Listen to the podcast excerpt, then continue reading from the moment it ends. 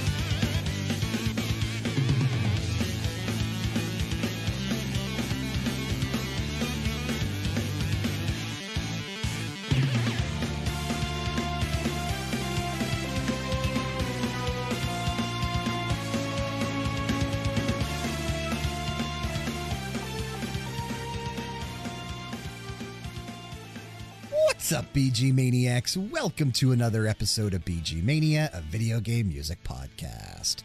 I, of course, am your host, Bryan, and joining me on the show today, it is Bedroth. Hey man, hey man, Cowabunga, how's it going?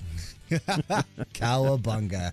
yep, man. Remember when that was something people used to say all the time? I do, I do. It it, it didn't happen too often around me personally uh, growing up. Yeah, I don't think it Texas, ever did me either. I, I grew up in a, you know, like where I went to elementary school, it was my, I think my, my classes were like 12, 13 kids big. It wasn't that big. and uh, Probably never heard, never heard that out in the wild. Not too close to the nearest ocean, I would wager. Me? Yeah, Oh yeah, no, I'm in Ohio, so I mean, Right, the closest yeah, water so- I've got is Lake Erie up north. that's right. uh, man, I guess technically I'm closer to the ocean than you are. That's weird.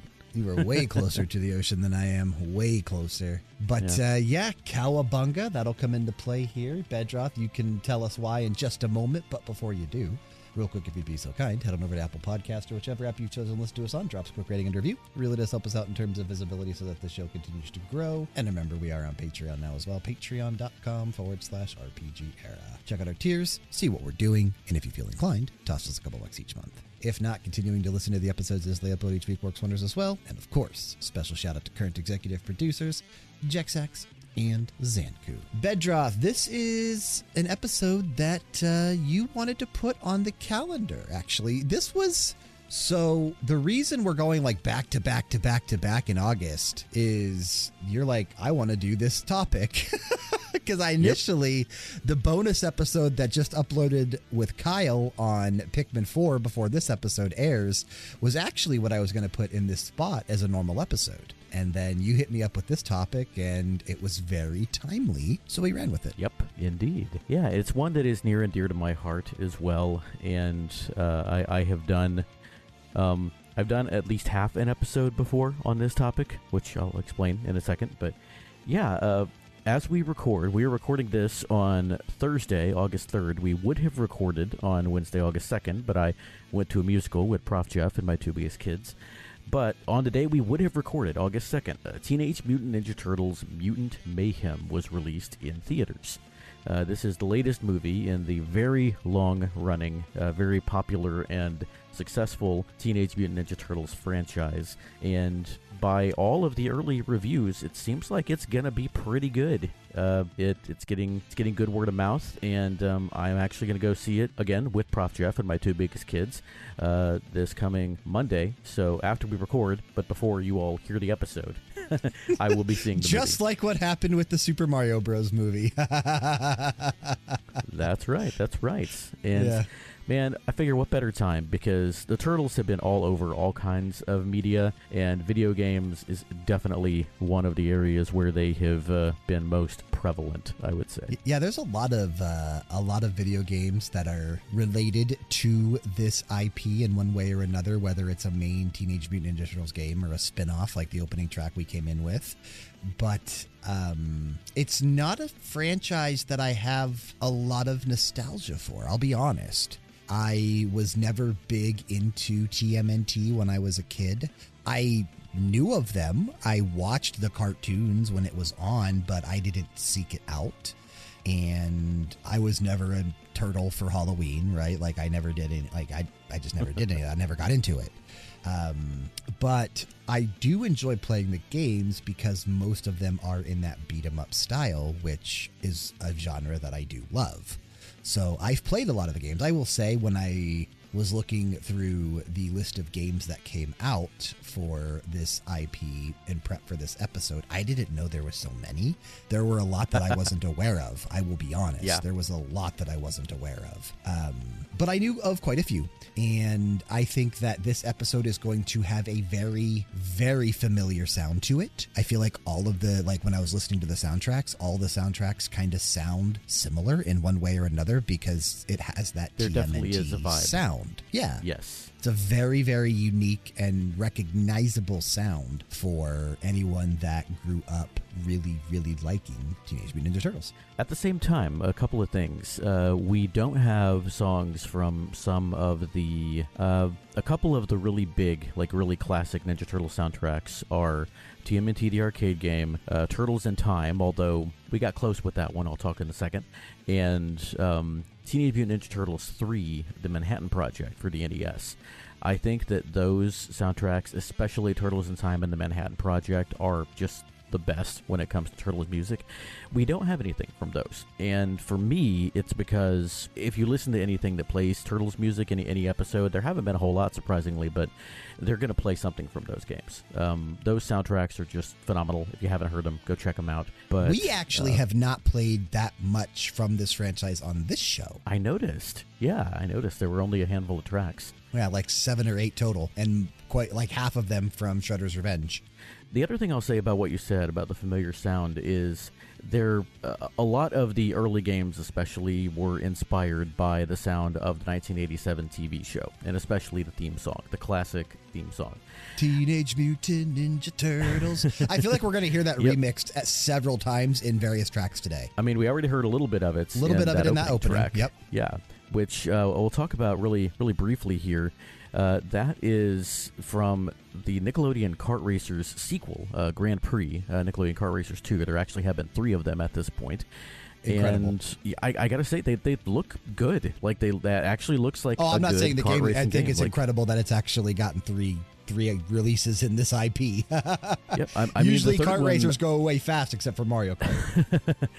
Right, yeah, you got Super Mario Kart, you got the the Sonic and All Stars Racing, um, and then you've got this one. But they're all three kind hey, of. now um, you're discounting Garfield Kart. You're also discounting Smurfs Kart. I think Come that Garfield has moved over from Garfield Kart into this one because I know he's at least in Nickelodeon Car Racers three. Is he really? But uh, he is, yeah. yeah Damn, he is. lost his own game. Um, but but yeah, uh, the the turtles are in the um, uh, several of the Nickelodeon games. They're also in uh, Nickelodeon All Star Brawl, which which may come up a little bit later. Uh, uh, you know they're owned by Nickelodeon now. There have been two turtle shows owned uh, made by by Nickelodeon. But I wanted to talk briefly. There have been four main animated iterations of the Turtles, and there's apparently going to be a fifth one spinning off of Mutant Mayhem that is in the works. But 1987 Turtles is what I grew up on, and most people our age did. Uh, a darker uh, reboot that stuck a little closer to the original Mirage comics came out in 2003 and then in 2012 uh, cgi version uh, came out that my kids grew up on and that is super nostalgic for us and that may actually be my favorite uh, version of the turtles um, I really, really love the uh, just the individuality of the guys, not just in their personalities, but in the their, the way they're designed. The story is really good. It's definitely my favorite Splinter is from the 2012 Turtles. Okay. And then in um, in I want to say 2018, maybe somewhere in there, Rise of the Teenage Mutant Ninja Turtles came out.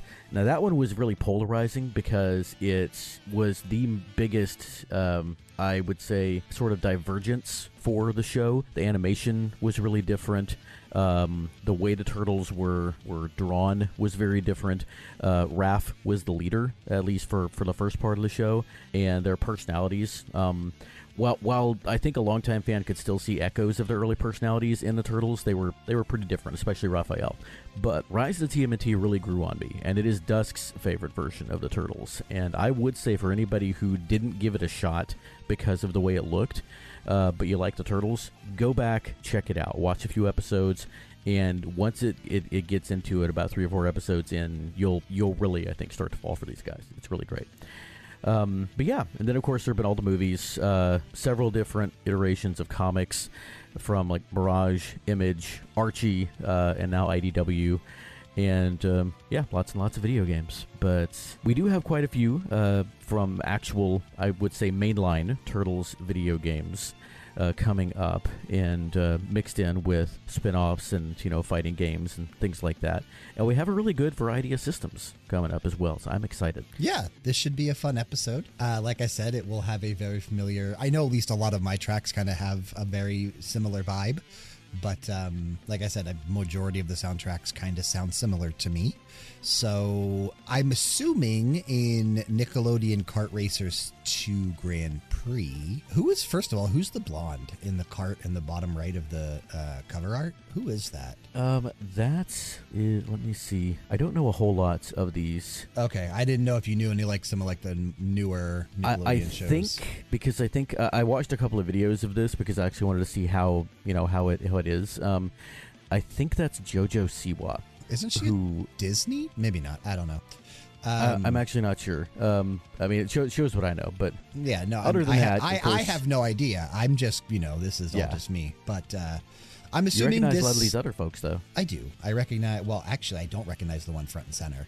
But um, Okay, that's Lincoln Loud from Loud House. okay, every everyone else I do. Um, but uh, assuming never played this game, never seen Kyle and I have made jokes about this on podcasts in the past, right? About this series. Um, but I'm assuming this is obviously with the name Sewer Subway. It is the Turtles stage music that plays when you're racing on that course. And And there are a couple of different It Turtles fits. stages. It Are does, there? Yeah, Okay, yeah. okay. And um, and the music for every track I listened to was was really good. So this one might be one to watch for sure. Very cool. Very cool. Um, before we move into our first block, I did forget to go over comments, like new comments that we got. oh yeah, yeah, yeah. so I'll do that real quick before we move in again to my first block of three. So our we had two new comments come in since you and I last recorded. One of them was on the Hyrule Fields Forever episode, left six days ago as a time of recording. It was by Alexander, and he said, "My favorite episode yet." And hi, hello, how are you? Hello, Alexander. Appreciate And That's it. great. Glad you enjoyed Thank you. that one. Glad you enjoyed that one. And then Radio Hour, Volume 61, which Radio Hour doesn't usually get comments, so that's kind of cool. Jardel, and you can correct me if I'm pronouncing your name wrong. J A R D E L. I think it's Jardel, or Jardel, maybe. That's how I would say it. Yeah. Loved the songs. BG Mania is my faithful companion going to and back to work. Ah. There you go. Excellent. Well, we're happy to join you on your commute, Turtle. Yeah, happy to uh, have you listening. Just uh, you know, don't get too wrapped up into the music. Pay attention to the road. Look straight. That's right. Maybe Stop touching maybe your watch phone. the watch the Across the Universe listen to the Across the Universe episode. Uh, you know, when, when you're not driving your car, I would recommend. But yeah, Put your That phone was, uh, down. that was really Two hands on the was really wheel. great. I was kidding. great radio hour though. Uh, I will I will second that. Very nice, Nice. picks in that episode. Very, very nice. Appreciate the new comments. Like I said, keep leaving them, and I will keep shouting them out. Shall we move into our first block? We shall, man. I am I'm excited. One of these tracks is a nostalgic favorite for me, and the other ones I'm I'm interested to uh, to hear. I've heard them and I'm interested to go back. Okay, I was gonna say I'm. I'd be shocked knowing how much preparation you did for this episode. I'd be shocked if I picked anything that you didn't already listen to. but that's just what happens when you do one of these types of episodes.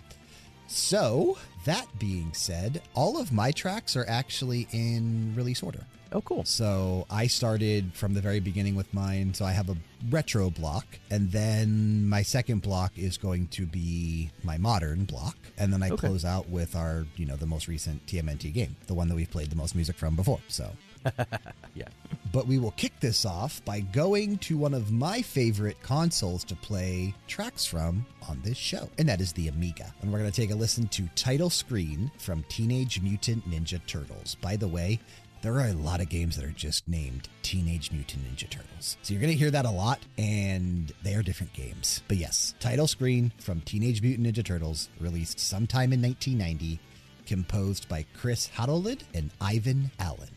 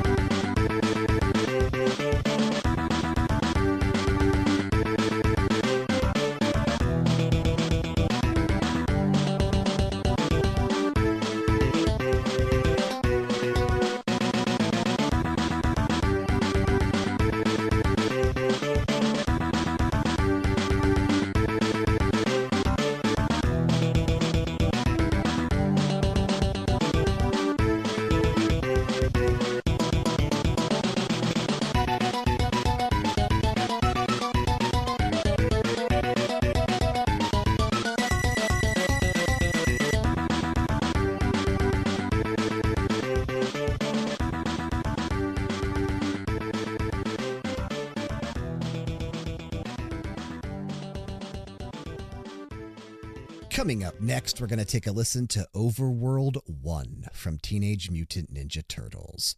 Released December 7th, 1990, composed by Kozo Nakamura.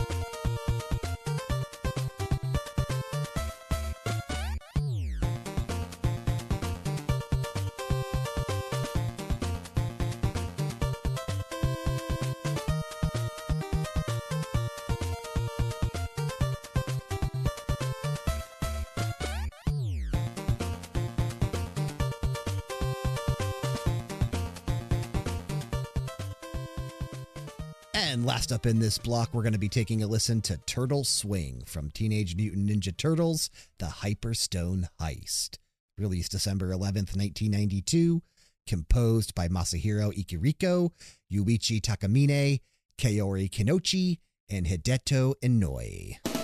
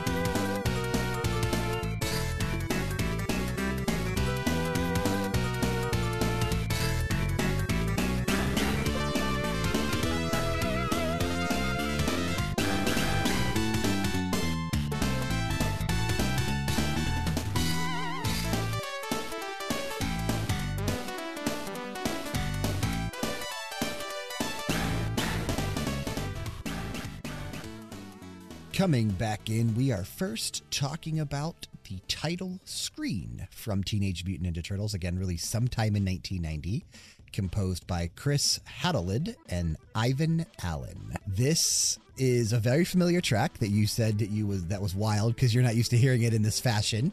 But man, I just really, really like Amiga music. I don't know. Like, I get it.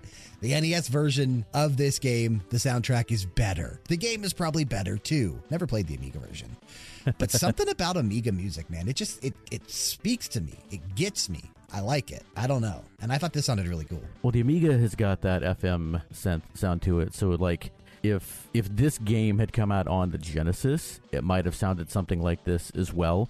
Now it's a it's it's different, uh, so it's not quite the same sound, but uh, it's got got some of the same DNA, I would say.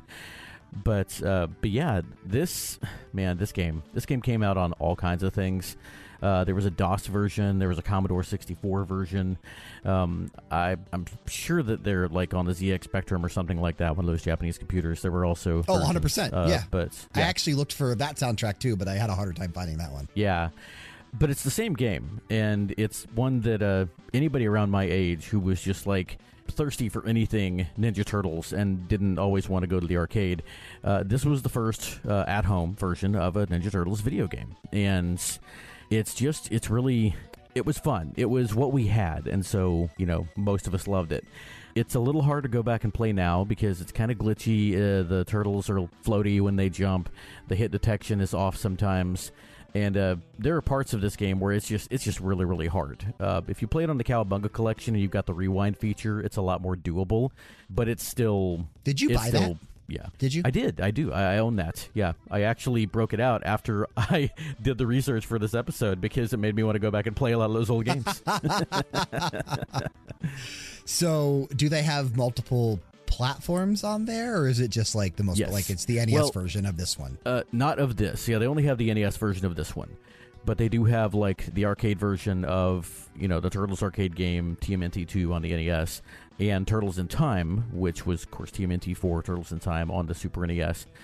And but yeah, uh, this is on there. Um, all three Game Boy games. It's all the classic Turtle stuff. So all three versions of Tournament Fighters and um, yeah, no, but nothing from like the the Game Boy Advance or DS or anything past like 1997 or 98, I would say. Okay. Um, but Yeah, so a bunch of classic stuff. I would really love a Cowabunga collection too. They collected a lot of later games that I didn't really ever play, just so I could see what they're like. But there's a lot of fan service in the collection. There's a whole lot of artwork. Uh, all the manuals are there. The soundtracks are all like in the game. You can go through and listen to them in the sound test and it's just it's got a lot of, of stuff in it so definitely if you're a classic turtles fan it's one that I think is worth picking up. Nice. Very, very nice. And then the middle track there is actually from the same game. It's just the more well known version, the NES version. And we listened to Overworld 1 from Teenage Mutant Ninja Turtles, released again December 7th, 1990, composed by Kozo Nakamura. This is one of my favorite tracks from this game. I oh, yeah. really, really like this as an overworld theme. And you even mentioned it, dude. It's such a short loop, it's 30 seconds or less.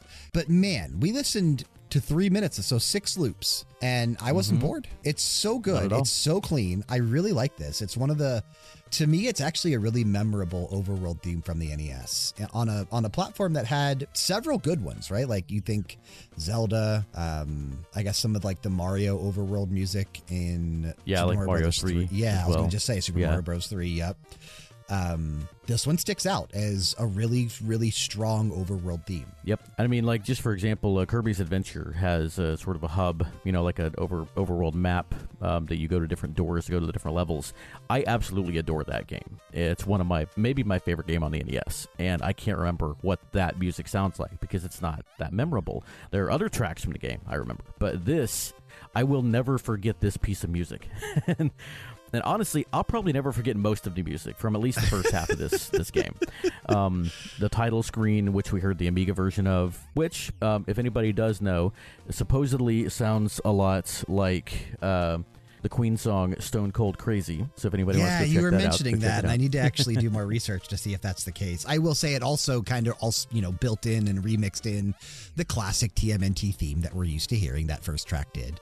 Um, this one, you even mentioned it again while we were listening, right? There's no 1987 TV show influence on this one. It feels like, right? Like it right. doesn't have not, the not same on the vibe. melody itself. Yeah, but, it doesn't have that same sound, vibe. It's still got that happy, uh, sort of bouncy feel to it. Um, it's very upbeat. It's this is a very sunshiny track. Um, if somebody little of that played this for funk. you for the first time and you didn't know it was from a Turtles game, would you know? I don't think I would. That's really hard for me to say because I've I've spent you know like 35 years with this game.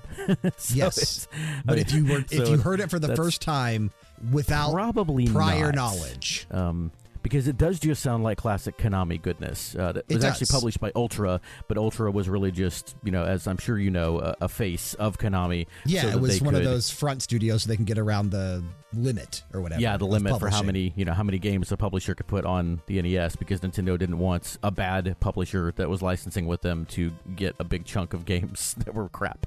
So and nowadays yeah. they don't uh, care. Nope, nobody, give them all the shovelware and crap. That's right. That's right. But yeah, man, I I love the music in this game, and this game will always have a special place in my heart for sure. Yeah, and we actually have played. Uh, y'all played the underwater uh, stage, uh, the we the dam did. stage, we did. dam dam stage. Yep, uh, you've played we that did. music. And did you play this one when you were a kid? I did. This is one that I definitely have experience with. Never finished it. I won't lie. I don't mm-hmm. think I ever finished this game but I did rent it, never owned it either, but I did rent it several times from the local video store when I was a child um, in the early 90s, since this one came out at the end of 1990. So I was probably playing this sometime spring or maybe summer of 91. Um, I really enjoyed it. I remember actually playing it with, I don't remember where this kid lived. Uh, he didn't live in the same city. He was the son of my mom and dad's. This was before my dad passed away. He was the son of my mom and dad's like best friends. Um, oh, okay. But I don't remember where they lived at all. It wasn't near us. It was like an hour ish away, um, maybe less than an hour. But we used to play this game a lot because they would come over and, you know, he would spend the night sometimes and on the weekends. And dude, we played a lot of this game that summer. Yeah. It's fun, man. It's it's really weird. Uh, all the enemies and like stuff, except for the foot soldiers and Shredder and Krang. And like the big ones like Bebop, Rocksteady. I think Metalhead's in it, but there's a bunch of uh, like all the incidental enemies are really random and not in anything else. Um, foot soldiers and mousers. I think that's about it. Um, but I owned, I did own this game. I think I actually owned like all the games that are in the Cowabunga collection, except for the Tournament Fighters games. I never owned those. I only rented them. Okay. But I did own all the all three of the Game Boy games, um, all three of the NES games, and then uh, Turtles in Time and Hyperstone Heist. And had a lot of fun with them. Played uh, all the multiplayer ones. I played with uh, with all my friends. Um, super fun stuff. Nice, very nice. And you actually just mentioned it, so we'll go ahead and move into the third track of my opening block, which actually comes from Teenage Mutant Ninja Turtles The Hyperstone Heist, which we've only played one track from back in the day of this game. We played the boss music on a radio hour a long time ago. Um, I remember because that was a Jessica submission back in the day. This was her favorite game because it was the one her and her brother used to play as uh, kids. Uh, Um, I, I remember too much stuff. But um, we listened to Turtle Swing from this game. And again, this released December 11th, 1992. And it was composed by Masahiro Ikariko, Yuichi Takamine, Kaori Kinouchi, and Hideto Inoue. And I'm sure I pronounced a few of those wrong because they're not composers that I have to say that often. yeah, I mean, it's and it's interesting. Whenever I look at the composers for this and the, the Turtles in Time games on the SNES and the arcade, yes. because they're all the same tracks, like it's the same music, and so some of these have to be like arrangers or programmers, but but because the names are slightly different if you look at the different games. But it's all the same melodies. Like this, anybody who's a diehard Turtles in Time fan will know this is Big Apple 3 a.m. Um, Yeah. it's the the first first stage in Turtles in Time, and I th- want to say the second or third stage in uh, Hyperstone Heist. Um, Hyperstone Heist is interesting. It's uh, so the Turtles in Time on SNES did deviate a bit from the arcade. Um, it had, I think, one stage that was missing, sort of an introductory level, but then it added in uh, two stages and a couple of bosses that were not in the arcade version. Uh, the Technodrome stage uh, was not in the arcade, and uh, Tokka and Rahzar were who were the bosses. I think on the pirate ship in the uh, arcade were the bosses, well, the mid bosses in the Technodrome, and then Bebop and Rocksteady, who I don't think were in the arcade at all, were the bosses on the pirate ship stage. Turtles in Time, uh, sorry, Hyperstone Heist does it completely differently. There's no time thing. Instead, there is this Hyperstone, which sh- the Shredder and Krang use to shrink Manhattan. And so that's sort of the premise. And other than that, the gameplay is very, very similar. Uses a lot of the same stages, a lot of the same music, uh, but just a you know just a different flavor. And yeah, but still, still a really fun game. And uh, I've enjoyed going back through it on the uh, on the Cowabunga collection. This is one of those franchises that you can look at the differences of home, of home consoles back in the day, right? Like a lot of publishers would only publish for Sony or not Sony, Sega or Nintendo. Like one or the other, yeah. Yeah, you didn't have there were third parties, right? They existed, but the third parties would usually do something unique for the platform holders. So you see that really heavily here, right? With the Super Nintendo and Genesis versions of this game being Yeah. in name and on the outside completely different games. But for the most part, they're the same thing. Yeah.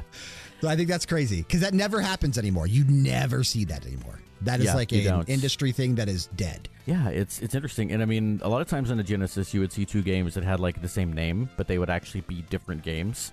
This is kind of the opposite of that. it's, it's Yeah. fun. but it, it is. They are an interesting case study when you look at Turtles in Time and Hyperstone Heist. Uh, kind of like, I feel like these two, this pair of games, and then Mortal Kombat and Street Fighter are the ones that a lot of people use when they're like comparing the two systems Oh yeah, because and for good the- reason. yeah, yeah, because they're essentially the same game, and it's just you know it really highlights the strengths and weaknesses the systems had uh, when put up against each other. Right. And I will say, I do think overall, the Super Nintendo Turtles in Time is, is probably a better sounding soundtrack than the Hyperstone Heist. But I do like, again, the way this track sounds, just like my Amiga track at the start of this block. I am a fan of that sound chip. I mean, I think you know that, right? There's a reason Yuzo Koshiro is my favorite video game composer of all time. Um, I like that style, and this one doesn't sound as gritty and uh, I don't know, gritty. I guess is the only word that I can use as a lot of the other yeah, Genesis gritty, soundtracks. dirty. do. Uh, yeah.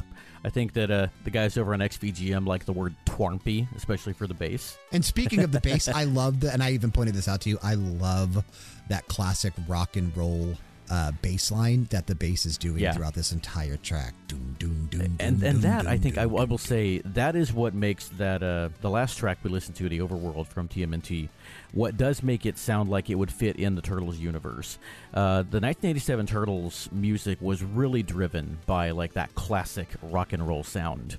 Um, because it's bouncy and fun, it's a little rebellious, but it's not really going to get you in any trouble anymore. And that's kind of what the 1987 Turtles were.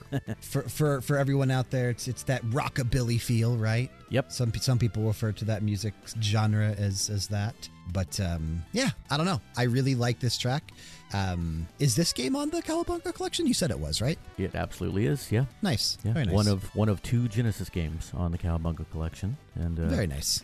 the other one is the Genesis version of Tournament Fighters, which is not as good. Uh, neither of them are great, but I do think that the SNES version of Tournament Fighters is a good fighting game. It's definitely better than a lot of stuff that was on the SNES. Uh, and the Genesis version was was passable. It did have some characters in it that I really liked, and uh, the music is a lot of fun actually. But uh, overall, I think the SNES version of Tournament Fighters is the one that uh, that I it, it was my favorite for sure. Nice. We'll take the transition and run with it. I think that I will do that. And there are several tracks on this soundtrack I could have played. Uh, one of the more classic ones is the cafeteria stage. It's it's just really really good, which I believe is Donatello's stage, even though it should be Michelangelo's. But anyway, that's all weird. But besides that, this is actually the stage for the character of Wingnut, who is one of my favorite sort of B tier characters in the Turtles universe. But you have to know why I picked this, this particular A track. hundred percent right? do. Yeah, I love that you picked this track. yeah, I had to. It's a shout out to uh, you know the the long running video game podcast that you have that's had several different names and currently goes Uh-huh. by uh, Play on Arrival. We're gonna take a listen to Thunderdome from Teenage Mutant Ninja Turtles Tournament Fighters, released September fourth, nineteen ninety three, composed by Kazuhiko Uehara, Hideto Inoue, and Harumi Ueko.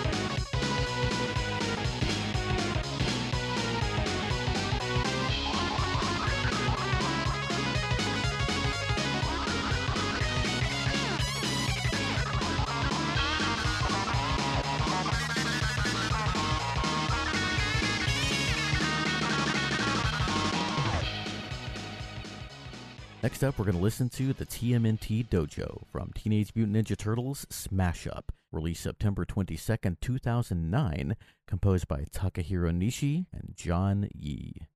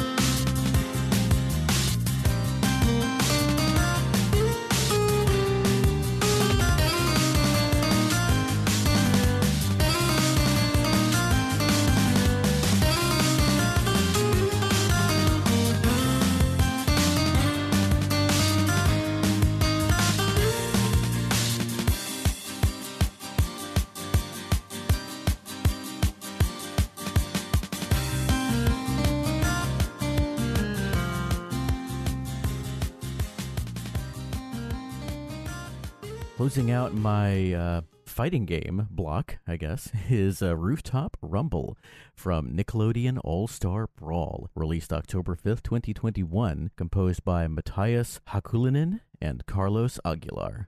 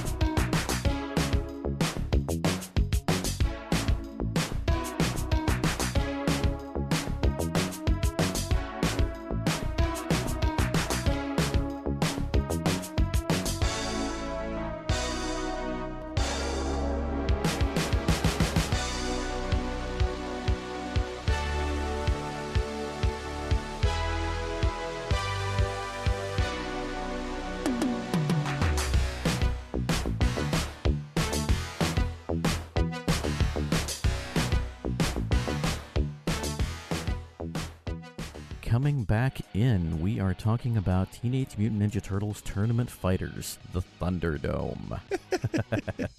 as soon as this one, well, it, t- it took me like 10 seconds or so to realize that, oh, I actually do remember this track. But um, man, this is so good, so cl- and the only one in your block that actually sounds like Teenage Mutant Ninja Turtles. Yeah, and it, it's like you said, it's that rockabilly sound yep. that uh, this one still has. This one's a little bit shreddier, I think, than uh, see what I did there.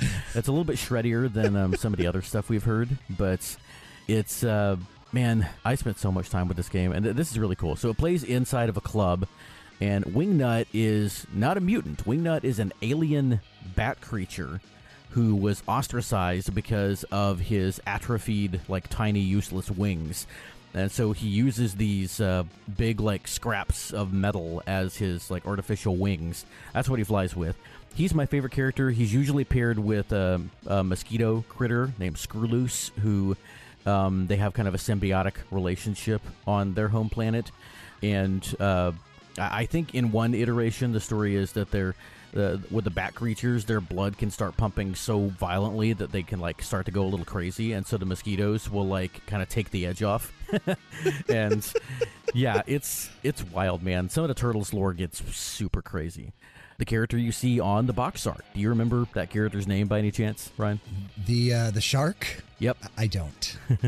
that shark is Armagon. Um, he is a bounty hunter, a space shark, as it were, and um, yeah, he has like jets on his shoulders, and uh, he's got this long prehensile tail. Um, it's surprising how many of these anthropomorphic critters that the turtles fight are not actually mutants like they are. a lot of them are aliens. But yeah, Armagon's been in a few different iterations as well. Um, what's cool about the Tournament Fighters games is that each one of them has one of the turtles fighting a different character who's unique to that game. So in the NES, it's Hothead, the the mystical dragon guy who I believe is fighting Raphael. And then on the Genesis version, I don't remember. I want to say maybe they're fighting Ray Fillet, the, the Man Ray mutant. And I okay. think that one is Leonardo. But anyway, this one is Donatello and Armagon. But yeah, I could go on and on about all these characters because I love them all so much. But that that is uh, a cool way to do the um, different games when you're mm-hmm. releasing the same yeah, game on multiple platforms. You kind of, especially when you yeah. have four turtles, right? Uh, you could technically put out four different versions. I think that's a, a unique and intelligent way to do it back in the day. Um, this is one that, again, I played. I remember renting it after it came out in the uh, mid 90s, probably 94 ish. I probably played it. Um, but I n- never was super into this one. Um, I, I, got kind of far into it. There's another one I never finished either. But um, I played it, but I don't have a lot of love for this one, unfortunately. I like yeah. the track, but the game is mm-hmm. not one that I, I mean, I never go back and think about these games. So well, I mean, it's a poor man's Street Fighter. It's made by Konami, but everything from like the way the game feels to the button inputs and everything is very, very Street Fighter. So, oh yeah, Street Fighter's better. So why not play it? yeah, well, I play a lot of Street Fighter back in the day. That's for damn sure. and uh, you know, actually, all three of the the games in this block are clones in a, one way or another. Uh, that one was a Street Fighter clone, but my next one is a Super Smash Bros. clone, specifically very similar to Smash Brothers Brawl in the way it feels. And the track that we're listening to, the TMNT Dojo from Teenage Mutant Ninja Turtles Smash Up, also sounds a lot like the arcade, like waiting area music in Smash Bros. Brawl. Not arcade, the online waiting area music in Smash Bros. Brawl. With that acoustic guitar, that Spanish guitar, oh, and, uh, dude, and the piano. so good. I love that acoustic Spanish guitar. It's this was so a fun good. and surprising find. Yeah, I never had heard this one before, so I'm glad that this is one that you actually brought to the show. Um, I really, really enjoy that it sounds nothing like Teenage Mutant Ninja Turtles, uh, because I was I was honestly going into this thinking all 14 tracks are going to sound somewhat similar, right? Uh, they'd be all different, but they would sound somewhat similar. And so far, mm, it's not. It's somewhere around half and half. But uh, I, I like that we have tracks that sound like they could be from anything.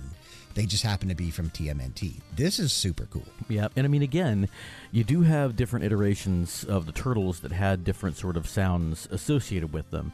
Um, I've got a track true. later that, that sounds very much like the animated the animated version of the show that it came from and not at all like the 1987 version. And it's uh, you know it's different. And one of yours, I think, is probably going to sound a lot like the 2012 Turtles because that's what it's based on. So, um, so we'll see, we'll see and uh, I mean both the soundtrack or the the title screen music for the 2012 and Rise do pay a little bit of homage to that original 1987 one, but uh, are still very much their own their own kind of thing. Um, but talking about Ninja Turtle Smash Up, I'm guessing that you have not played this game. No, it's it's actually one that I didn't even know existed. Okay, yeah, I rented it way back in the day and uh, it, it, I had enough fun with it that I remembered the game. It's it's floatier and doesn't have the same like satisfying uh, punch as Smash Bros does uh, with the attacks and everything. But it, the the characters are diverse enough and the stages are um, dynamic enough that uh, it really it, it's kind of its own thing, even if it's obviously built from that Smash Bros formula. And so when I found it on sale years later, I did go ahead and pick it up. I own this game. My middle kid, uh, who is Lemon Boy on the podcast, he and I play it um, uh, every once in a while. But it's fun. The style is kind of in between the like 1987 show, the animated TMNT movie, and the 2012 animated show. Uh, some of the characters look like they're from one, some look like they're from another. It's really different. And so, yeah, this is a, an interesting one that I think a Turtles fan who kind of enjoys looking at the different iterations and how the Turtles changed over the years would at least be interested in looking up like some video of on YouTube. Nice. Yeah. I mean, if anything, does the rest of the soundtrack sound like this? Not exactly like this, uh, but there is a there is some diversity to the soundtrack, okay. and, and, it is a good one. I would I would definitely check it out. Uh, this okay. is Ubisoft joint. Um, it is one. There is a guest appearance by uh, uh, a couple of rabbits uh, dressed as Ninja Turtles in the game as well, which is kind of fun. um, it's amazing how much depth they get from the rabbits, dude. Like, it really is. They're yeah. they've crossed over now into so many different franchises and big ones too, right? Teenage Mutant Turtles, Mario, they've crossed over into some big franchises. Good for them. For sure. Yep. Yes, indeed. Yeah, so that was uh kind of a, a surprise, pleasant surprise in the episode there, and um, we're moving to another Smash Bros. clone, a much more recent one, Nickelodeon All Star Brawl, which came out a couple of years ago in uh, 2021, and uh, you know features characters from all different Nickelodeon properties, like my opening kart racing track. Uh, this is Rooftop Rumble, one of a couple of different Ninja Turtles uh, tracks, and this soundtrack is not as strong as uh, as the Nickelodeon Kart Racers, um, which sounds weird to say, but it's still good stuff. I really like the bass and that sort of that that that synthy sound in this. Yeah, one. I really like the synths here. The synths are very strong. This is another soundtrack that I have no experience with, so I didn't know what I was going to get out of this one. And uh, I don't have any experience with this game directly. Uh, Nor do I was I. telling you while we were listening. I didn't pick it up uh, b- mostly because it didn't have any voice acting, and these characters' voices are such a like iconic part of who they are. And I mean, I'm glad they didn't get like sound alikes or you know other people to do them because that wouldn't have felt right either. AI. But I will say, yep, there, there you go. I will say that the um, the recent sequel that was announced does seem like it is going to have full voice acting, which makes me interested because everything else about these two games, it seems like a lot of love was put into them. And there are classic characters from like Wild Thornberrys, Ren and Stimpy, Hey Arnold, Reptar from the Rugrats. yeah, Reptar, uh, powdered all the toast way up through- man. Powdered Toast Man, yeah, all the way up through, you know, like the the middle years classics like SpongeBob, Danny Phantom, Avatar, and then because the turtles are owned by Nickelodeon now, you got the turtles. Man, you've even got Invader Zim in this. Who doesn't love Invader Zim, right? And that was a Cartoon Network joint, was it not? Uh, I don't. You know, now I got to look it up. I, I don't think so. I want to say. Hmm. I mean, um, m- maybe Zim was like bought by Nickelodeon, but I could be wrong. Invader Zim Cartoon Network. Um, uh, doesn't Yeah, I could be wrong. doesn't look like it. Yeah, it looks like it was originally on Nicktoon. Uh, on, on Nicktoons, which man, it's crazy. Some of the, the stuff that they actually were able to get away with on Nicktoons, especially on like Ren and Stimpy, which is not a kids show at all. Uh, Rocko's Modern Life, same thing. Um, but yeah, uh, some of those some of those shows really paved the way for what we now see on like Adult Swim and things Yeah. like that. But uh, good stuff. Back when animation didn't, uh, so much of animation didn't, you know, talk down to kids and just kowtow to the lowest common denominator.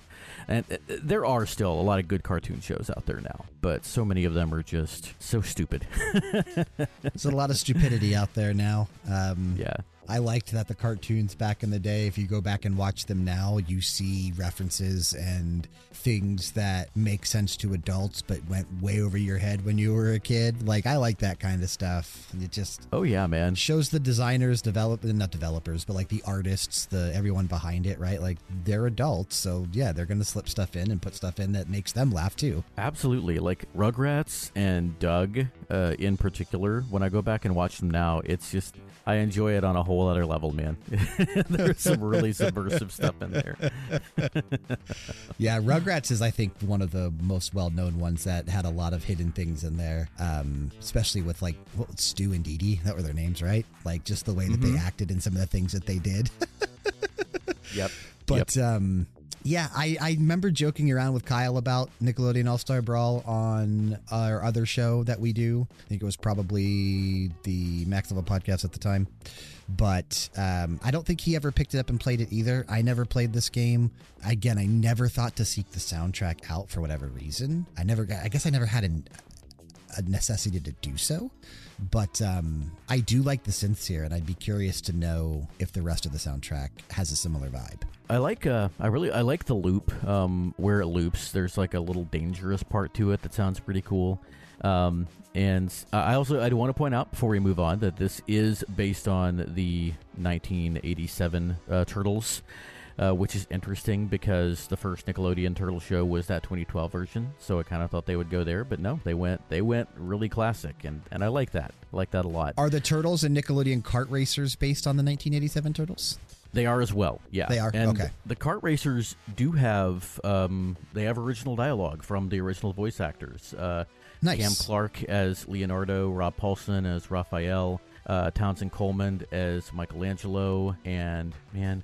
I always forget Donatello, and that's sad because he's actually like uh, uh, was at one point the president of the like like SAG um, Screen Actors Guild. Uh, I gotta look it up. Currently on strike. Support Yes, them. indeed. Yes, yes, do. Um interesting notes. Uh, Teenage Mutant Ninja Turtles 2003 was uh, was not a union show. Uh, so when they did the movie Turtles Forever, which featured the 2003 Turtles meeting up with the 1987 Turtles, they could not get the original 1987 voices because all four of those guys are union actors.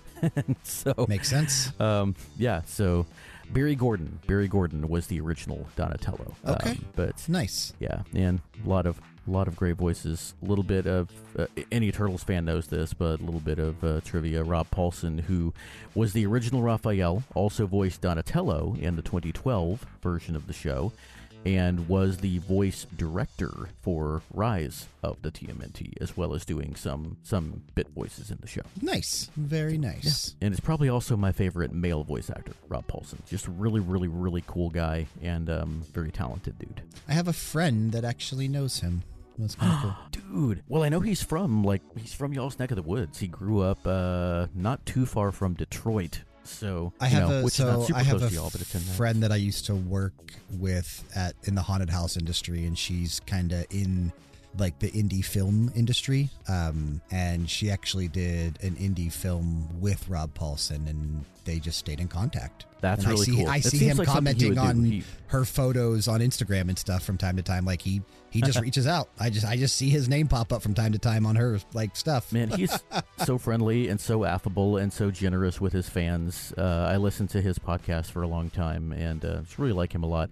Also, shout out to his son Ash, who is also in video games journalism, um, and uh, he was on GameXplain for a while before he and Derek broke off of GameXplain and started their own thing that I don't remember the name of now. But yeah, Ash Paulsen, um, also pretty cool dude. And uh, but yeah, that was that was a long block. My my fighting game block.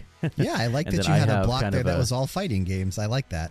And then I have my next block sort of is one that's supposed to span different eras of Turtles. So, but before we get to that, I'm excited to jump into your second block of tracks. Yeah, like I said, my my order of tracks for my submissions are just going in release order. So this is what I would consider my modern block. And we will begin by taking a listen to another Ubisoft track. So I told you I had a Ubisoft one as well when we were listening to Smash Up a little bit ago. Let's go mm-hmm. ahead and listen to All Is Forgiven from Teenage Mutant Ninja Turtles. Once again, just TMNT. Released March 20th, 2007, composed by Cris Velasco and Sascha Dikiciyan.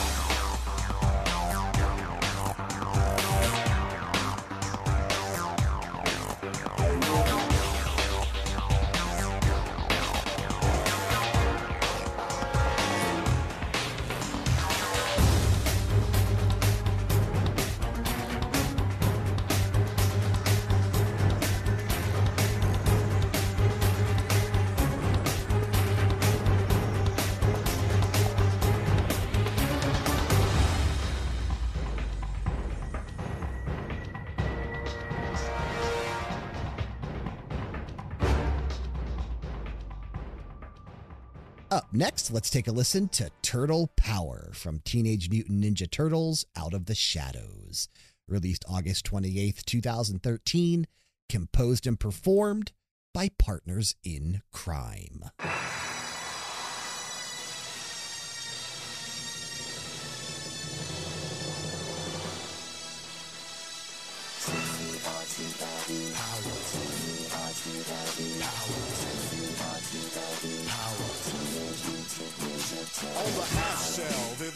In this day and age, who could ask for more? The crime wave is high, with muggings mysterious. All police and detectives are furious, cause they can't find the source of this lethally evil force. This is serious, so give me a quarter. I was a witness, get me a reporter. Call April O'Neil in on this case. Hey, you better hurry up, there's no time to waste. We need help like quick on the double. Have pity on the city, man, it's in trouble. We need heroes like the Lone Ranger when Tonto came pronto. When there was danger, they didn't say we'd be there in half an hour, cause they displayed turtle power.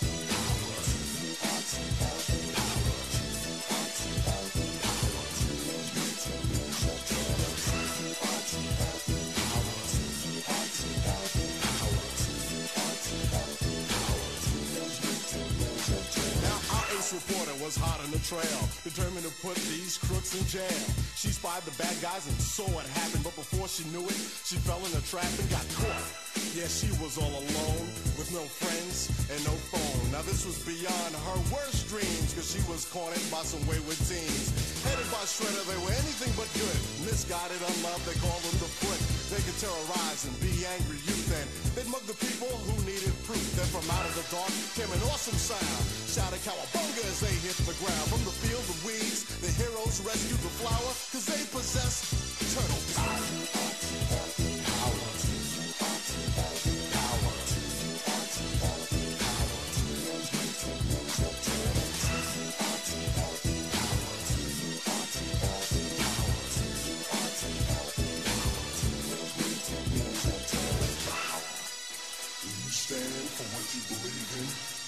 Find the strength to do what's right, that's turtle power.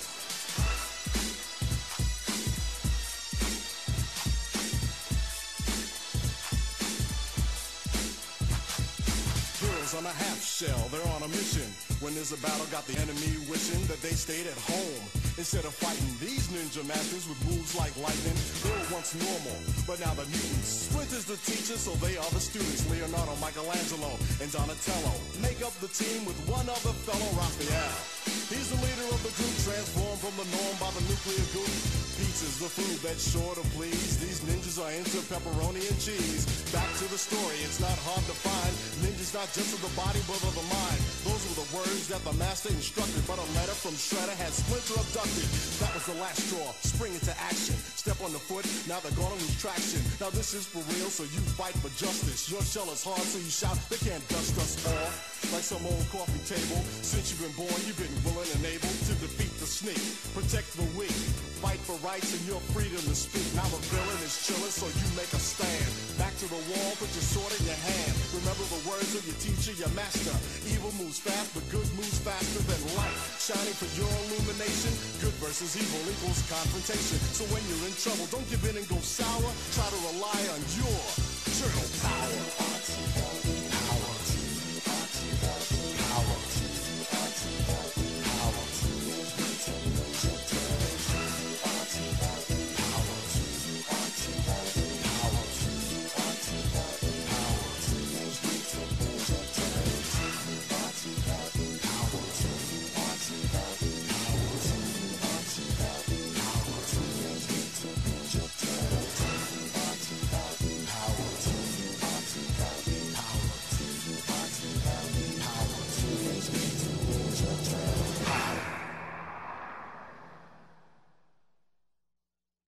And closing out my second block, let's take a listen to Final Boss from Teenage Mutant Ninja Turtles Danger of the Ooze. Released October 28th, 2014, composed by Jake Kaufman.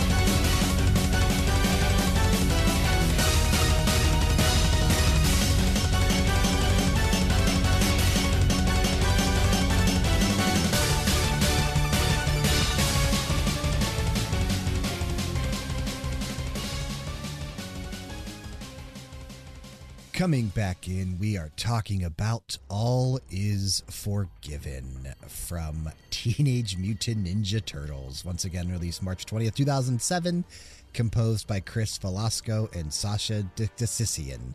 Never will pronounce his last name right. I'm sure I'm saying it wrong. I've had to say it multiple times on this show, and I don't like when I have to say it because I don't know how to pronounce it. Now, now is this game actually called Teenage Mutant Ninja Turtles or is it just called TMNT? So it's called both. Okay. Okay. Um, there, I so I've seen cover art that has TMNT Teenage Mutant Ninja Turtles. I've seen cover art that just has TMNT. Um, Wikipedia has it listed as both. So couldn't tell you. I think most people probably just call it TMNT because I mean, the movie that it's based on is just called It's TMNT. called TMNT. Yes, Yeah. but um, I just, for the sake of the show, just called it Teenage Mutant Ninja Turtles because it's what it is. I mean, it's TMNT. But uh, this is again. So this is based on the 2000 and did the movie come out in 2007 as well? I, I want to say it did. Uh, it was definitely around that time. Uh, the first animated Ninja Turtles theatrical release. Uh, I do think it takes place canonically in the same like series as the '90s movies with the Big Muppets. Um, but uh, yeah, was fully animated and it was decent. Um, quality level wise, as far as the story and everything, I would put it uh, right under the very first Ninja Turtles movie in in my viewing order. Okay. Then I have a soft spot for Turtles 2 Secret of the Ooze, even though it's a stupid, stupid movie. Um, Turtles 3 is even more stupid, and I don't have the same nostalgia for it. And I still haven't even seen the live action, the Michael Bay movies. So, Fair. um, okay. yeah. That's fair. I mean, it makes sense to why this, because it's not just this track in the soundtrack. A lot of the soundtrack does have a very cinematic feel. And that would make sense because the game, I would assume, never played the game. And I gotta be honest, I don't think I've ever seen the movie either.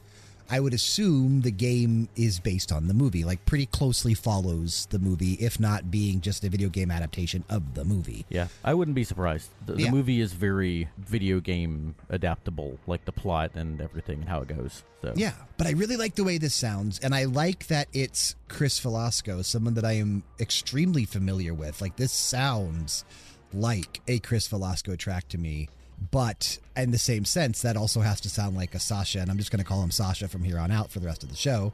Sounds like a Sascha track as well because they kind of are joined at the hip. Like they go hand in hand on a lot of soundtracks. Now, I think Cris has a significant amount more of credits than Sascha does.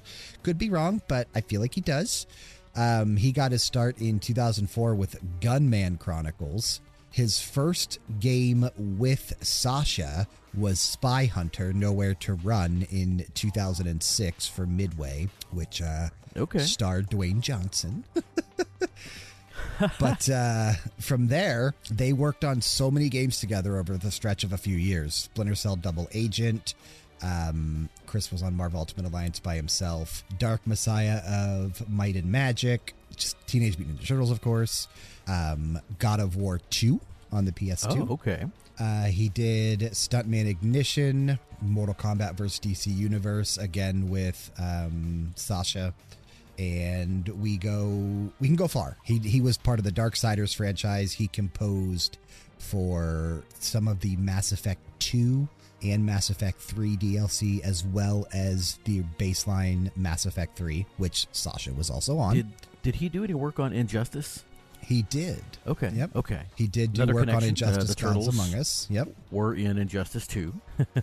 He also composed for Bloodborne as well. Okay. Okay. So he's he's got some major games to his name. And I definitely hear it now. Uh, now that you mentioned a lot of his games, uh, this this fits right in with uh, with that sound. Yeah. So, I mean, he's got a very very similar sound that I think he always goes for.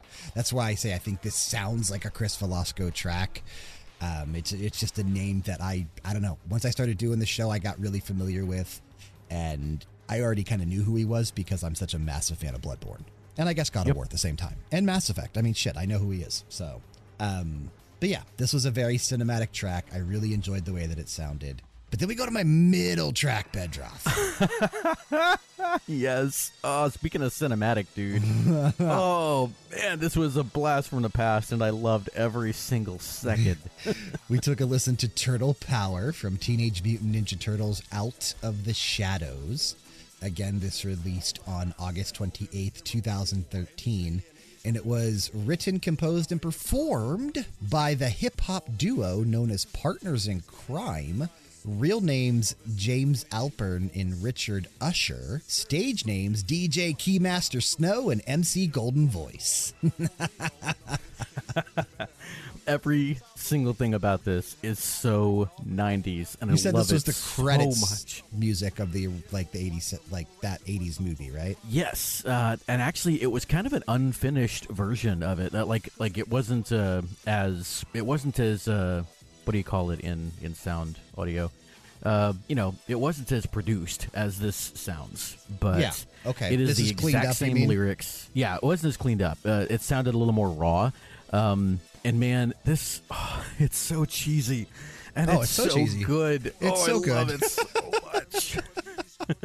Yeah, I I, assume stop, like- this is credits music in the game as well. I assume. I don't know. Never played Out of the I'm sure. Shadows, but I would assume this is the credits theme of the game. I also have never played Out of the Shadows. Uh, this is apparently this game is loosely connected to the 2012 show. It's not really based on it, but it's it, it, the style of it is very similar.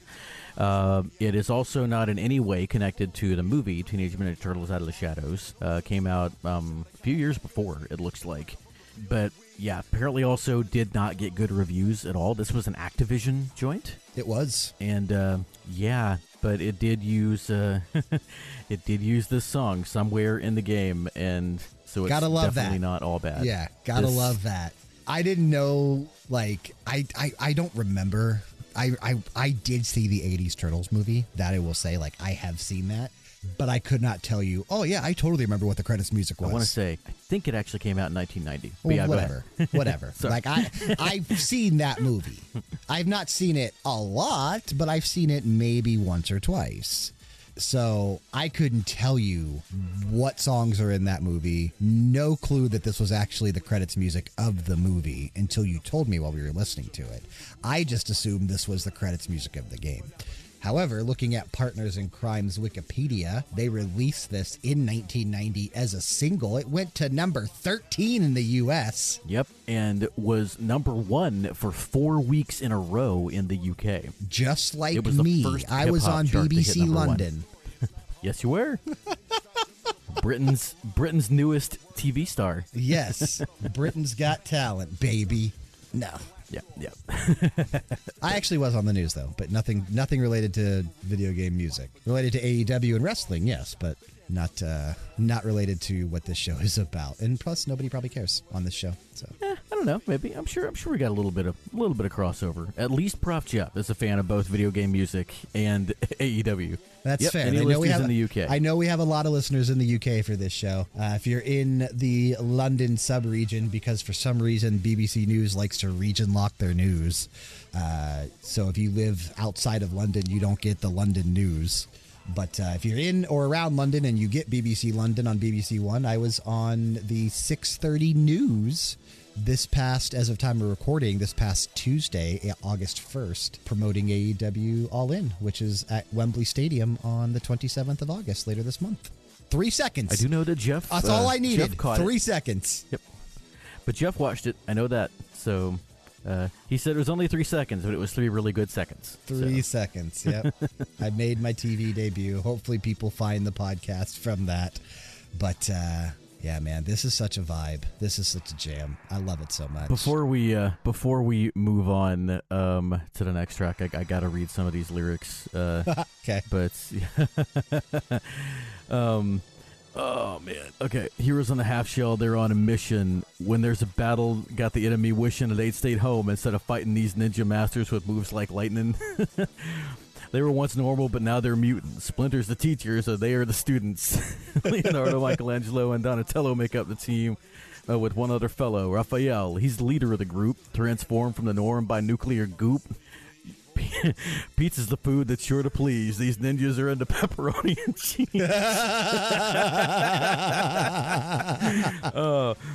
I mean, Oh, to be fair, at least they like the best kind of pizza toppings. I mean, really, if you watch the shows, they're into everything, dude. I know. There's, Pepperoni and cheese, though. in That's the, the- best. Let's be real. I- In the uh, Ninja Turtles and Power Rangers crossover comic that came out a few years ago uh, by, from IDW, which I recently read, um, Michelangelo and Zack, the Black Ranger, were talking about pizza flavors, and the one that they settled on, I think, was um, jelly beans, onions, and grasshoppers. Wow.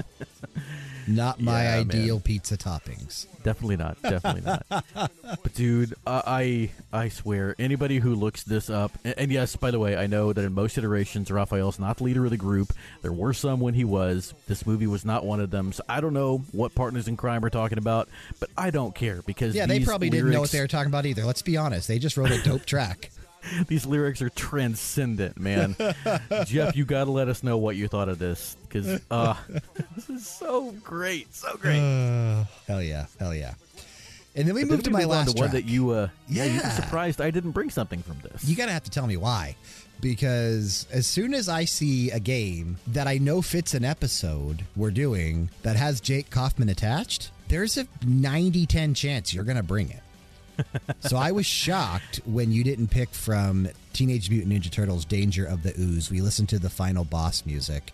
Again, this released October 28th, 2014. And again, it's Jake Kaufman. This is so fast. So fast. And I It- it loved is. every second of it. It's super fast. It's, uh, of course, really well done, really tight. Um, has kind of an homage to the classic Shredder boss music, which carried over across multiple different games. I think it feels like uh, Flight of the Bumblebee. It does. It has that Flight of the Bumblebee sound because of the speed. And as to why I didn't pick it, man, it's hard. I don't think that this is one of Jake's strongest soundtracks, which is not at all saying that it's bad because I- don't think that Jake Kaufman has a bad soundtrack.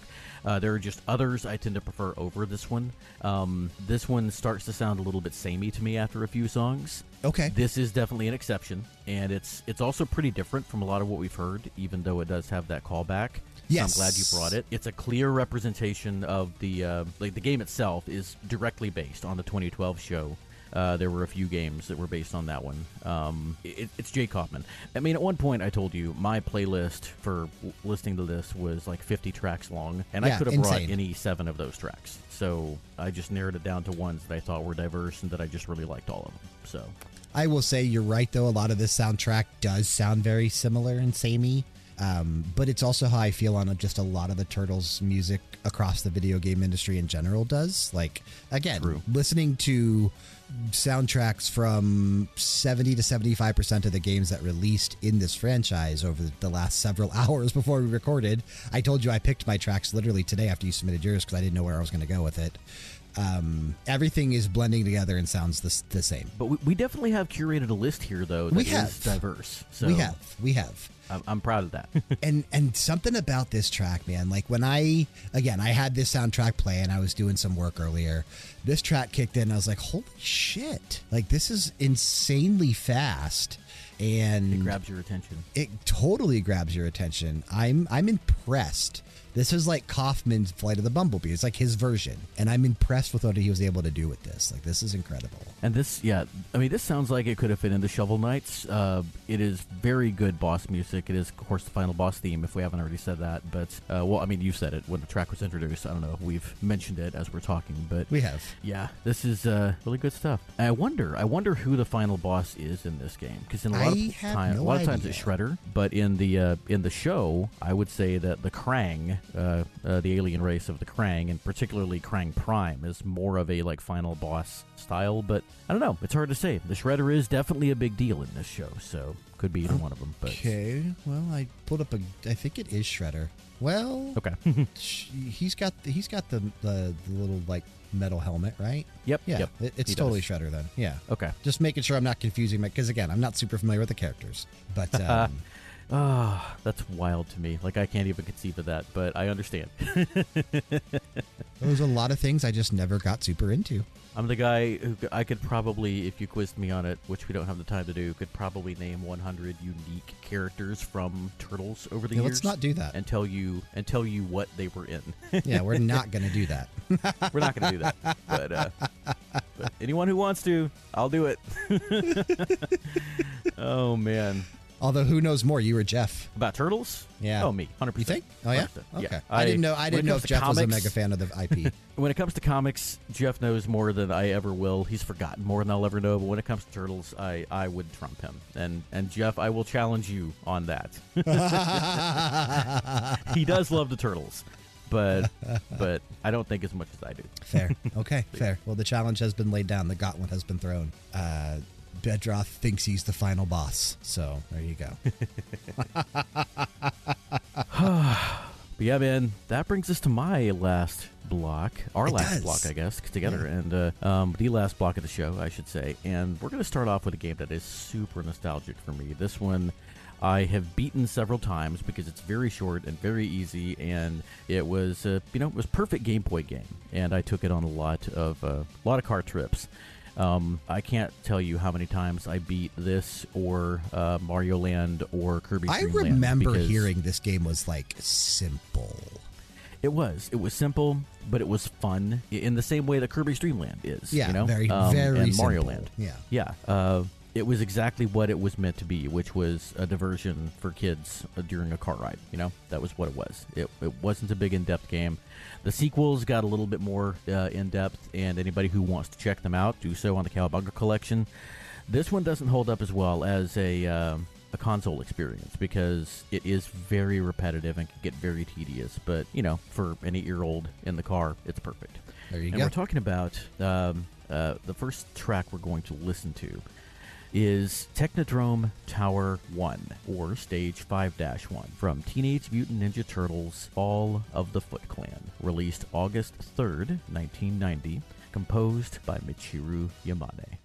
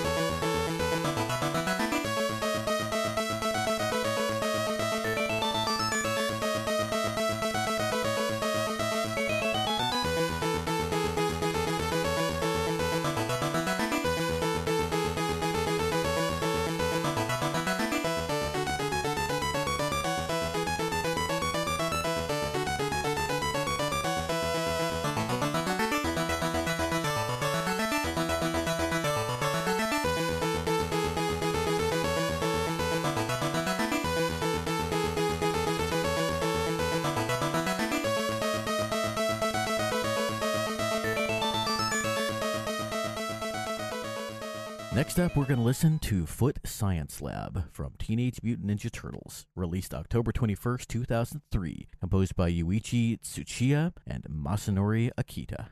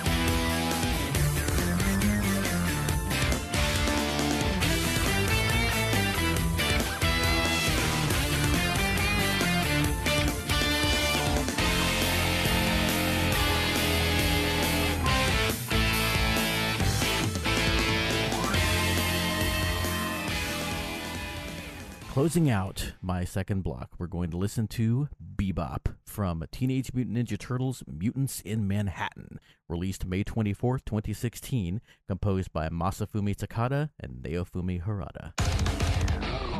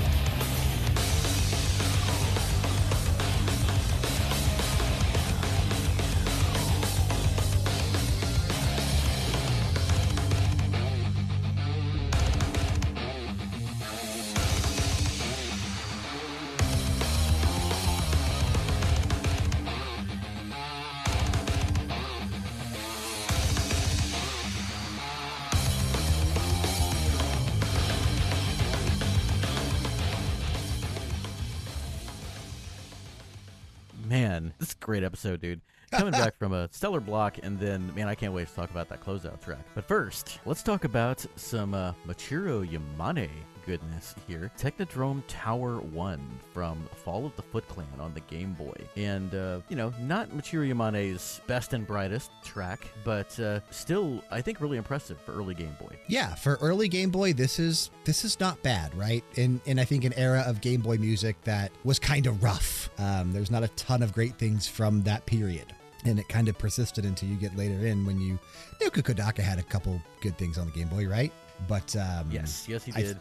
I think then, when we get into uh, Alberto Jose Gonzalez is when it really started to shine. Yeah, yeah. And, uh, you know, there's some good stuff. Hirokazu Tanaka had some really good stuff on the early Game Boy, but this was, uh, I think, one of the earliest third party soundtracks that just really sounded great.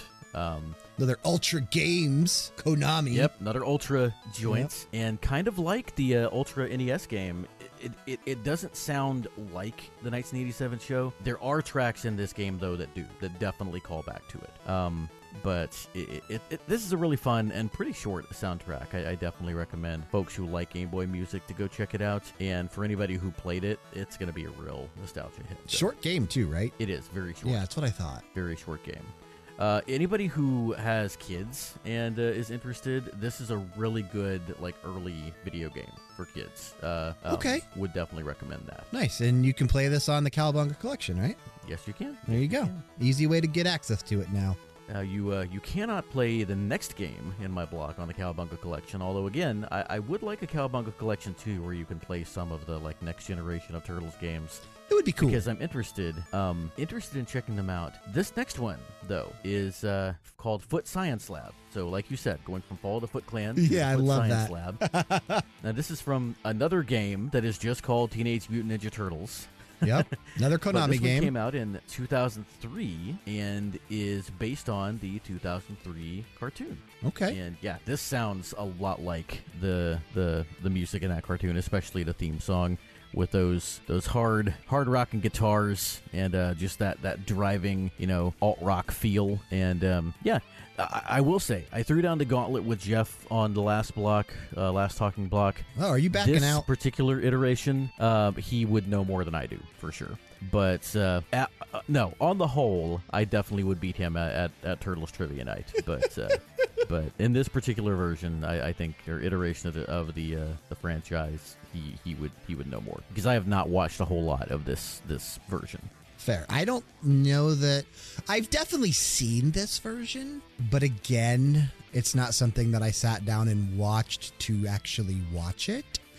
Um, and this is a game that I've not played. Another one that I've not played. It's one that I've seen on store shelves because it came out at a time when I was working at then FuncoLand before it became GameStop. Uh, this actually came out the fall that I got my job at FuncoLand for the first time in uh, fall of 2003. I started there in September of 2003. This came out in October. I am very familiar with this cover art in this game just because of that, but I never did play it. So I like I like this track though. The guitar is sick. Yeah, this track is really cool. I love the guitar. The style of this this show is is really cool, and the uh, I, I like that it's it's kind of a, a grown up, slightly more edgy version of Turtles without being too edgy, and uh, it, it does, like I said, stick closer to the original Mirage comics as far as the storyline goes. It is one I'm interested in going back and checking out. Uh, just at the time, it wasn't for me, but the the show and the games were still really popular because the turtles are always popular in every generation. When they come out, they you know they're always popular. So- Yeah, they always are. And, and shout out to the potential guitar solo in that track. Not sure if it was a guitar. I don't think it was. Not sure if it was a synthesizer. You pointed out could have been a guitar. It actually does, listening to it over and over and over again here as we've been talking about it. I just keep replaying that part. It does sound like a guitar. Yeah, well, I mean, it's it sounds like the sound of the instrument, like you said, it sounds more synthy, but the way that it is played sounds like a guitar solo to me. Yeah. So yeah, that's why I was thinking maybe guitar. Yeah, gotta be. Gotta be. I think you nailed it. I love it. love it. I really like that part right after it. The down, down, down, down, down, down, Yeah. down, down, down. it's, just, uh, it's fun stuff, man. Fun stuff. And then that brings us to. Uh, it's funny. The name of this track is a musical genre, but this track is definitely not that genre. Not that genre about- at all. Talking about Bebop from Teenage Mutant Ninja Turtles Mutants in Manhattan. Uh, a Platinum Games joint, and apparently one of their misfires, which is very sad because, Yeah. man, That sounds like to that'd be a match made in more heaven. Mm-hmm. often than it should. like they released some stellar games, dude. Bayonetta one, two, and three. NieR Automata, Astral Chain, um, Bayonetta Origins even is a fantastic game. Metal Gear Rising Revengeance is great, but then they have a lot of just bad things as well, like Teenage Mutant Ninja Turtles, like The Legend of Korra. Like there's some really, really bad things in here. Uh, Babylon's Fall two year or last year actually. My God, was that awful. Sometimes they just suck. But when they fire and they do well, it's usually freaking sick. like NieR Automata, one of my favorite games of all time. And the sad thing is, like a lot of what I'm reading here, uh, you know, controlling the turtles is fun, but the structure of the levels, missions, and bosses leaves much to be desired.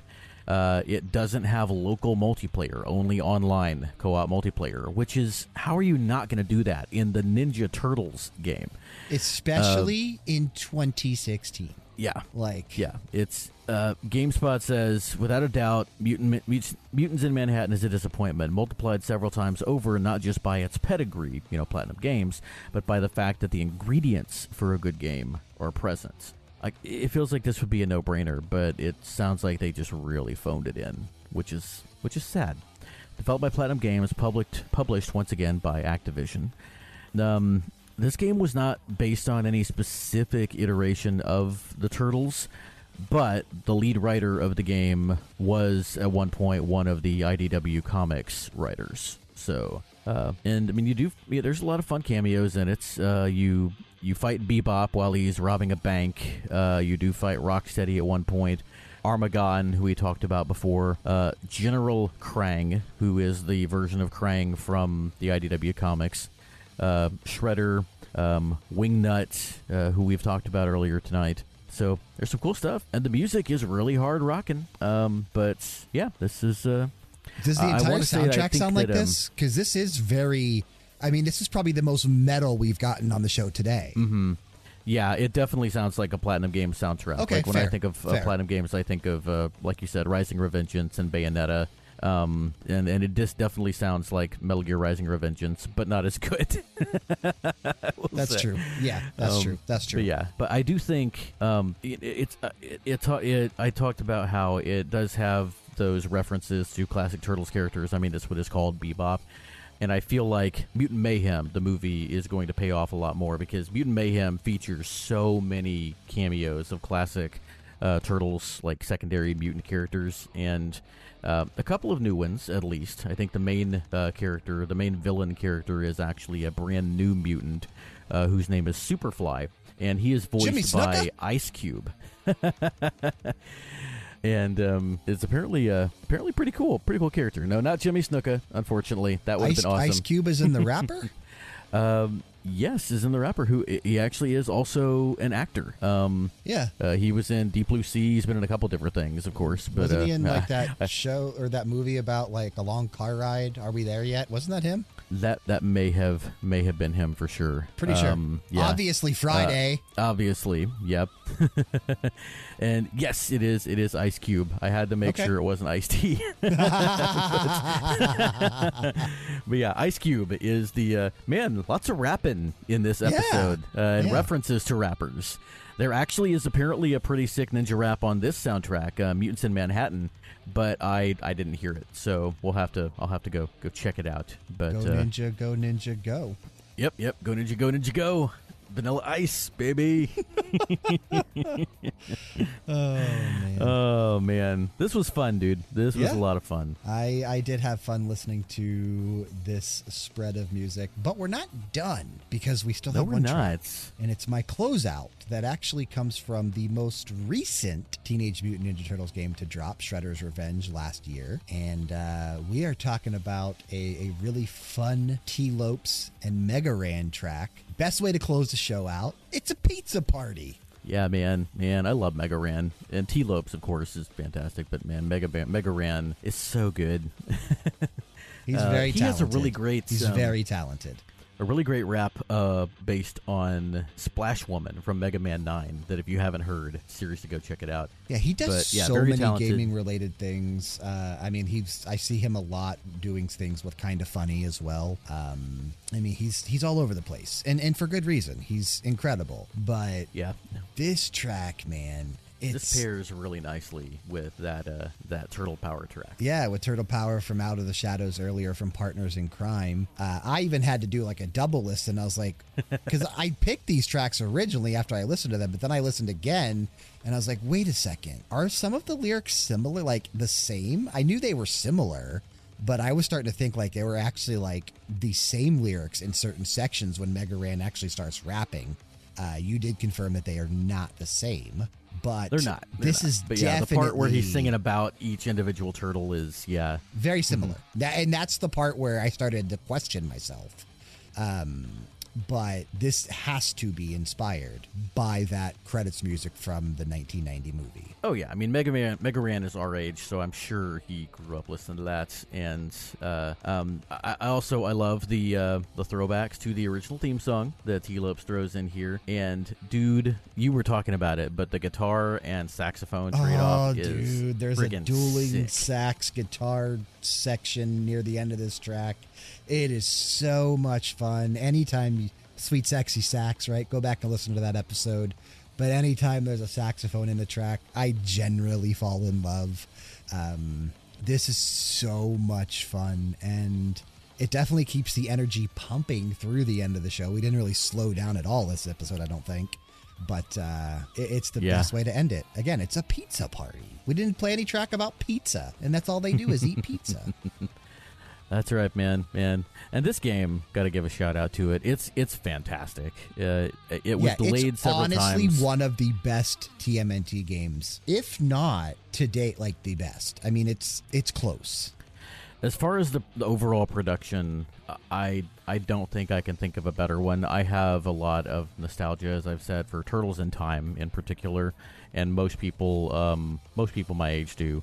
But this is such a polished game. They, as I've said before, means a lot to me. They got the original voice actors back, except of course for Shredder because um, uh, James Avery, uh, God rest his soul, Uncle Uncle Phil from uh, Yes. from The Fresh Prince was the original Shredder in 1987, and uh, he is no longer with us. But um, I believe Jim Cummings has been the voice of the Shredder of this Shredder ever since then, and he does a great job. Another fantastic voice actor. But they got the original voice actors back. Um, the the animation is so good. The the turtles all feel different. There are other characters you can play as. They keep so adding stuff to it. Yeah, and of course the of course T Lopes um, as the composer, and all of the guests on it are just just great. Yeah, T Lopes nailed this entire soundtrack. It's like I said, it's the Teenage Mutant Ninja Turtles game that we've played the most music from here on the show, and I think all of it was actually in a radio hour the month this game released. I'm almost positive. Yeah, makes sense. Makes sense, man. But yeah, what a great way to go out. Um, let me see. You always ask me if I have something to plug. Um, Yep. I will say I'm once starting again, not to uh, have go- to anymore. go check out my um, my my kiddo Shukapow's YouTube channel, especially if you like the bonus episode about Pikmin Four that uh, that recently dropped. Yep. Um, and because Shoot does a lot of Pikmin stuff, and um, actually just released an original fan uh, composition uh, that would be like would be good music that she thought would be good to play un- under the Empress Bulblax's boss fight. Uh, but it is original composition um, in classic MIDI style, so go give that a listen. And uh, want to give a shout out. I was recently on VG Emporium with Rage Cage, and we talked about uh, original tracks by video game music composers from compilations or albums or just you know uh, online releases of you know original things that were not from games. And I uh, thought that was a nice, kind of cool companion to our um, Masters of Hollywood episode. So Is that episode already out? I believe so. I mean, we recorded it, right? No, VG Emporium episode. EGM. It is not out as we talk, but it is going to be out, I believe, by the time this episode posts. Okay, fair. Yeah, I just was curious because I, I was gonna go, you know, give it a listen myself. Um, Yep. Yeah. It, um, I don't have to yet, so never mind. yep. Yeah. AJ let me know he had a couple of uh, couple of things in the pipeline before that one drops, but, uh, but it is coming very soon. Very cool. All right. Well, that being said, I guess unfortunately that'll bring us to the close of the show for this week. We do want to thank you for sticking with us and listening to another episode of BG Mania, made possible, of course, by RPGera.com. If you like video game music, and more importantly, you like us and you want to help us grow the show, check the description box for ways you can do just that, including a link to join our Discord community. Click it, join it, and interact with us. Taking us oh, out of real the ep- quick, also, Oh, want to say that uh, if you go see Mutant Mayhem, um, comment or come join us on Discord and let's talk about it because I'm probably going to want to talk about it. yeah, I don't know. I don't know that I will see it. I will be fair. I'll be honest. yeah. Uh, but I imagine. Kyle, uh, Kyle might see it, right? Like that's that sounds about right. I don't know. Kyle might see Yeah. that movie. Who knows? But what's Taking take us out of the episode, episode, let's go ahead and take a listen. As we already mentioned, it's a pizza party from Teenage Mutant Ninja Turtles: Shredder's Revenge. Again, this released on June 16th, 2022, and it was composed by T. Lopes and featuring Megaran. Keep the music playing and keep it loud.